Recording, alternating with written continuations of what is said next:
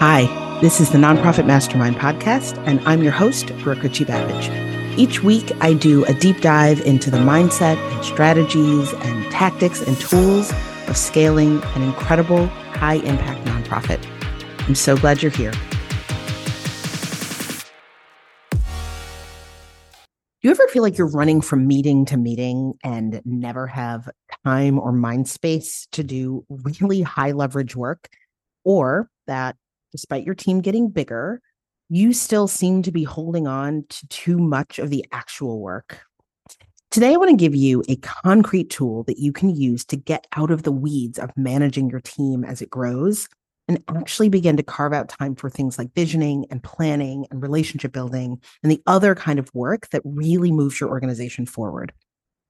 As longtime listeners know about me, I love a good framework or tool, not just because I'm a Virgo and need to categorize and organize everything in my life, but more deeply because I'm a pragmatist.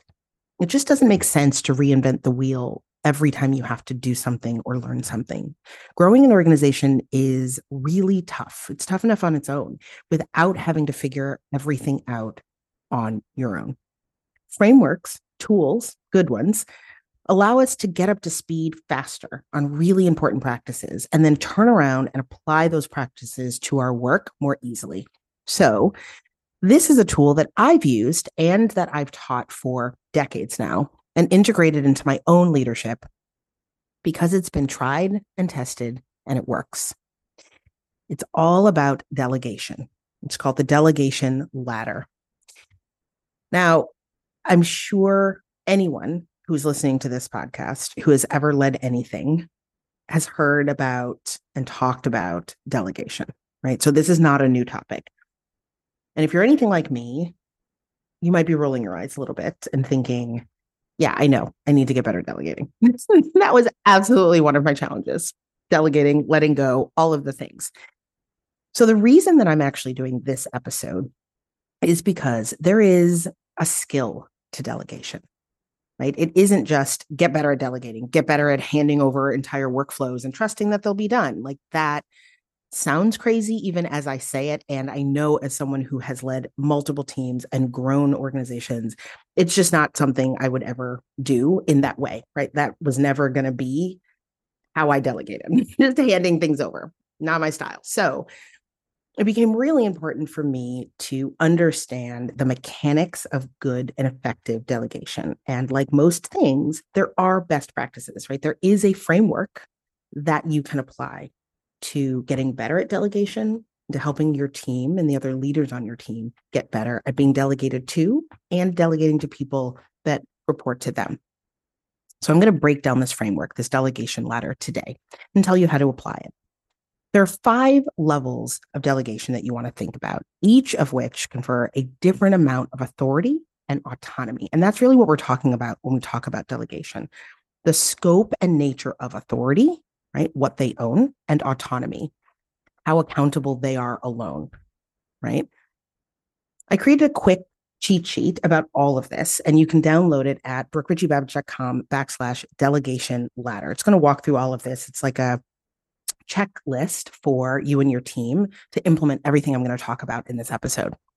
Now, as a leader, whenever you delegate a task or even an entire workflow, you need to make it clear what level of authority you're actually giving away, you're actually conferring. You need to be clear in your own head, and the person being delegated to needs to be clear in their head, and you need to be on the same page about that. And that's very often a starting place for where things go wrong with delegation. So why do I love this tool? Because the practice that it allows you to execute, delegation, is one of the most critical for any leader of a growing team. This question of conferring authority is a huge one. You have to practice and improve your skills around delegation and conferring authority and autonomy to others as your team and your organization gets bigger. Or one of two things is going to happen. You're going to bottleneck or you're going to burn out. And I know this from very personal experience. I am a complete type A control person. Anyone listening to this who knows me, you know that. Add in just almost a dab of perfectionism, and it's even more wonderful.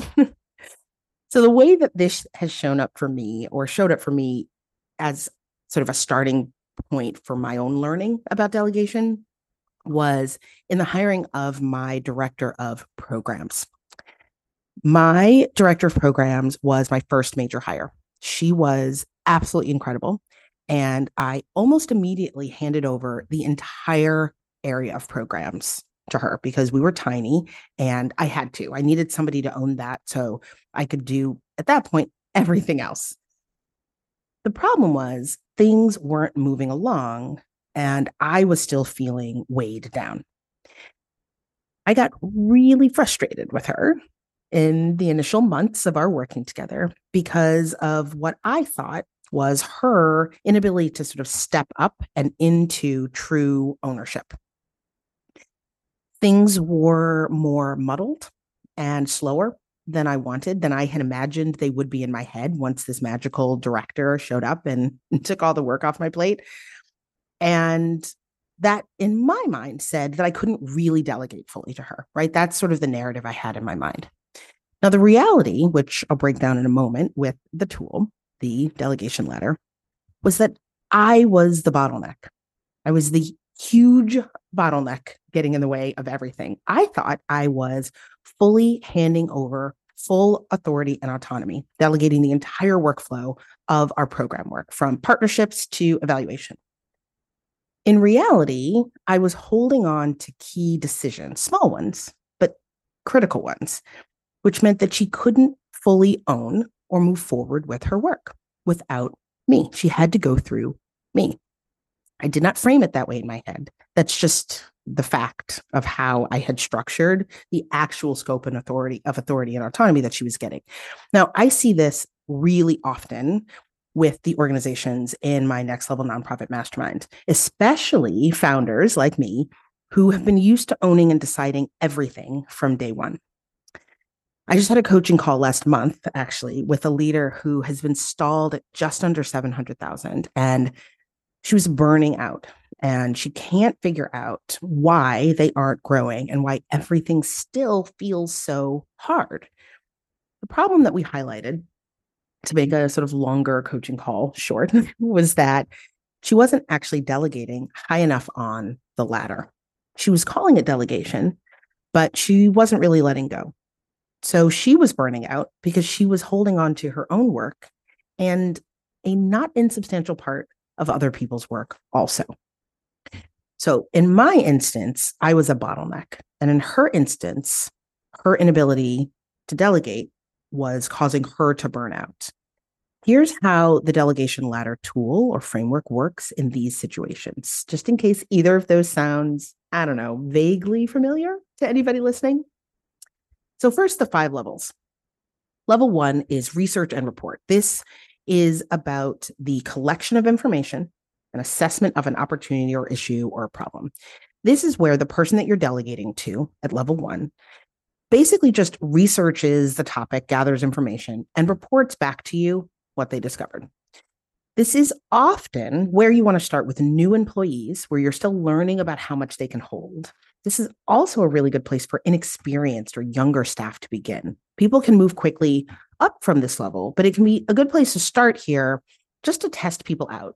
Because at this level, you are still making the decision, right? You still have authority and full autonomy, but you are learning about how they work and their judgment. So when you're delegating a task at level 1, and usually it won't be an entire workflow, it's going to be a task, you want to set expectations and clearly define the work or the task. At this level, because you're making the decision, it's still a tremendous opportunity to move towards more expansive delegation down the line. You want to have the person you're delegating to come back to you and explain their research, explain their assessment, explain their thinking so that you get insight into how they think, right? Into how they're understanding the issue or the opportunity or the problem that you have given them to research.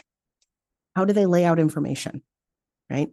Then you explain the decision you made and why, so that they come to understand your thinking, your approach to strategy, your priorities, and your expectations Now, if you have a small team, which many of you do, and you're hiring someone high up at a director level, and I've talked in past episodes, which I'll put in the show notes, about how to think about hiring on a small team, right? You want to hire high up in the workflow for various reasons. But if you're doing that, I still recommend having one or two tasks here at level one as part of your onboarding so that you're learning as much as possible at the front end as you grow together. Even if you are hiring someone at a director level, this is just a quick and easy way. This research and report level one, it's a quick and easy way to learn, for both of you to learn together. So level two is assess and advise. This is a step beyond reporting. At this level of delegation, you are expecting the person that you delegate to also develop possible solutions and make a recommendation as to the best one.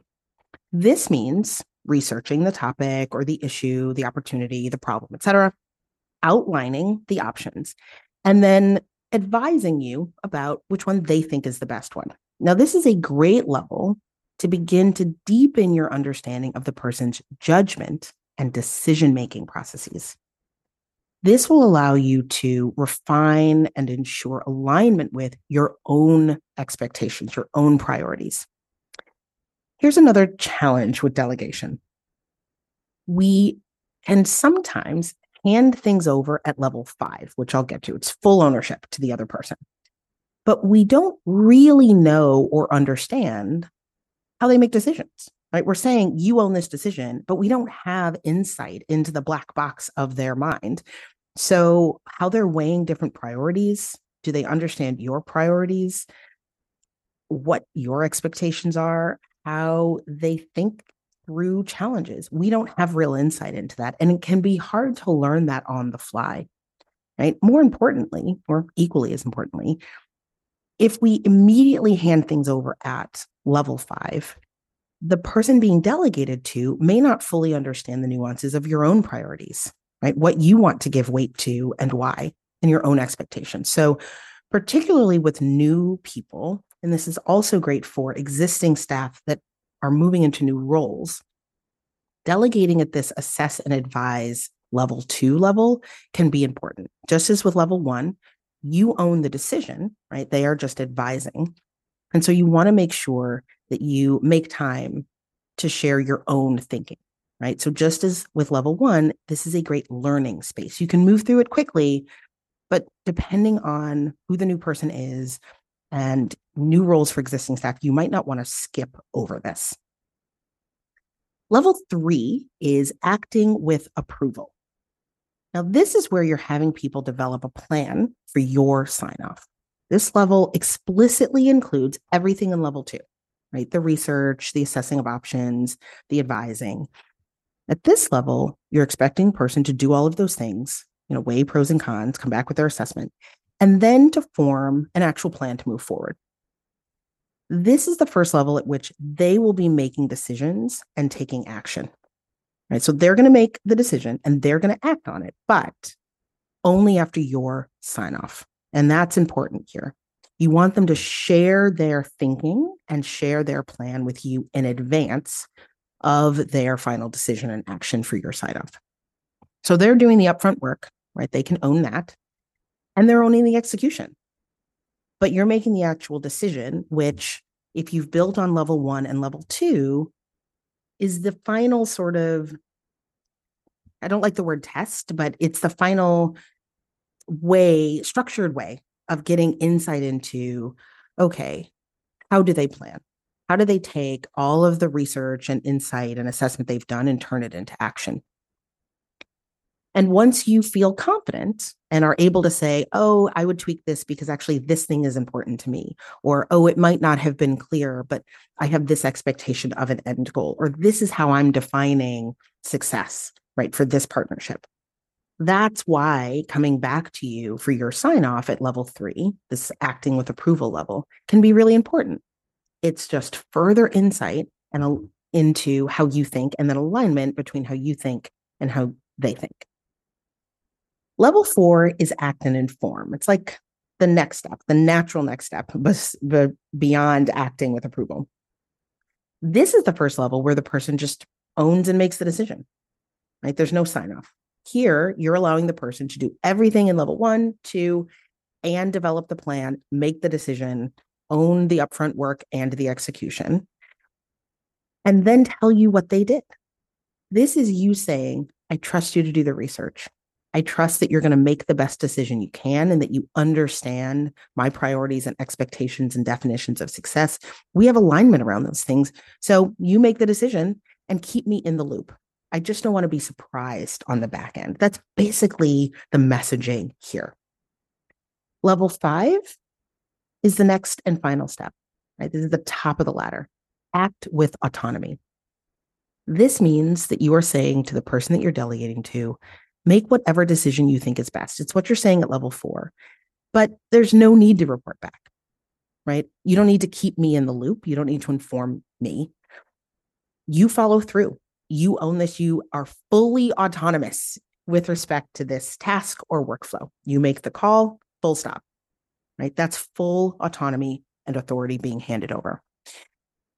Now, when we feel like we're holding too much of the work on our team, the problem often comes down to something having to do with this ladder. For me and my director of programs, going back to the example I gave earlier, the problem was a mismatch. It was a misalignment in levels. I thought I was delegating at level 4 or 5. I thought I was saying, you take this, you own it, act independently. It's yours. I trust you. Go forth. You're going to do great. When in reality, I was actually treating her like I was delegating at level 3. You go off and do the research and the meetings and all of the work right up to the point of final decision. But if it's a partnership, I'll approve the final partnership. Or if it's a really important email, I'll take a look at the email before it goes out. Those felt to me like really small things, but that's not actually level 4 autonomy. That's not, I trust you. I feel like we're aligned in sort of my priorities, what I want these emails to look like, what I define as, success for partnerships, and just keep me in the loop. That's not what I was saying. I was saying, come to me with a plan and I will sign off on that plan. I was holding on to these small, seemingly insignificant decisions within her workflow. And so I was bottlenecking. So that I was the problem, right? In the case of the founder in my program, the problem there, the burnout, was that she really just wouldn't delegate high enough, right? There wasn't a mismatch. She was clear that the folks on her team were not going to make key decisions without her. She just didn't trust that the alignment was there. So she kept them at level 2 and level 3. You do the research, you advise, I'll make the decision, I'll draft the plan. She was doing so much of the upfront work that the accountability for success still rested squarely on her shoulders. And because she couldn't push through those levels, she was holding her own work. And while she wanted her team to act with autonomy, while she wanted them to own, meaning be accountable for and responsible for the work on their work plan, she wasn't actually giving them the autonomy and the authority to do it.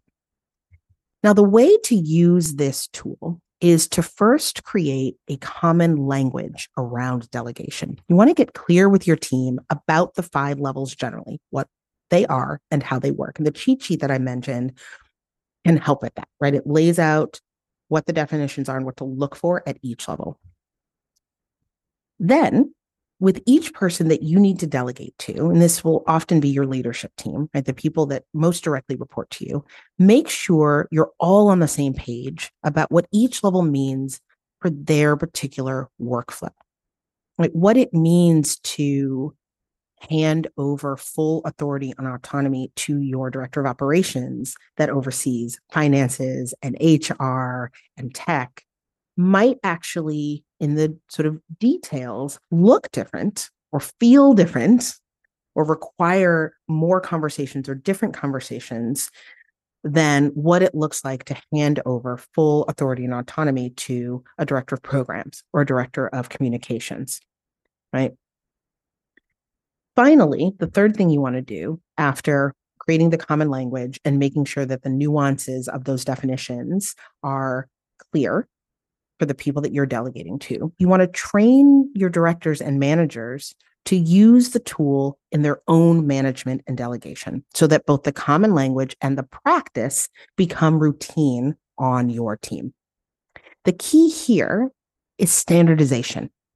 That's part of the power of a useful framework or tool. You are not reinventing the wheel every time you onboard new people, every time somebody moves up the ladder inside your organization, or every time a new workflow is created. You don't have to revisit questions of power and authority and autonomy all the time. Being deliberate about naming the nature and scope of delegation up front, making sure you're all on the same page about priorities and standards and expectations, means that there's just less friction and more ease in executing the work together. So that's my tool for you today. It's called the Delegation Ladder. And again, you can download the cheat sheet that I created and use it to walk through the tool with your own team at BrookeRichieBabbage.com/delegation ladder. The tool is actually part of a broader strategy bundle that I offer called the HR Bundle. It's a turnkey, customizable toolkit for setting up and sustaining an entire strong HR infrastructure. Everything from how to think about your staff chart to how to hire and how to onboard to how to create an equitable compensation structure, training videos, audio, templates, and worksheets. All part of the HR Bundle. So you can get that if you want to go beyond the delegation ladder at BrookeRichieBabbage.com/HR Bundle. That's it for this week. And I will see you back here next week for more Mastermind. Thank you for joining me for this week's episode of the Nonprofit Mastermind podcast. I always have so much fun doing these episodes. Definitely check out the links to all the goodies that I mentioned in this episode. You can get that at BrookeRichieBabbage.com/podcast for the show notes. And if you enjoyed this episode and think that you have a friend or colleague who would also enjoy, I would love if you would leave a review and share. Have a great week.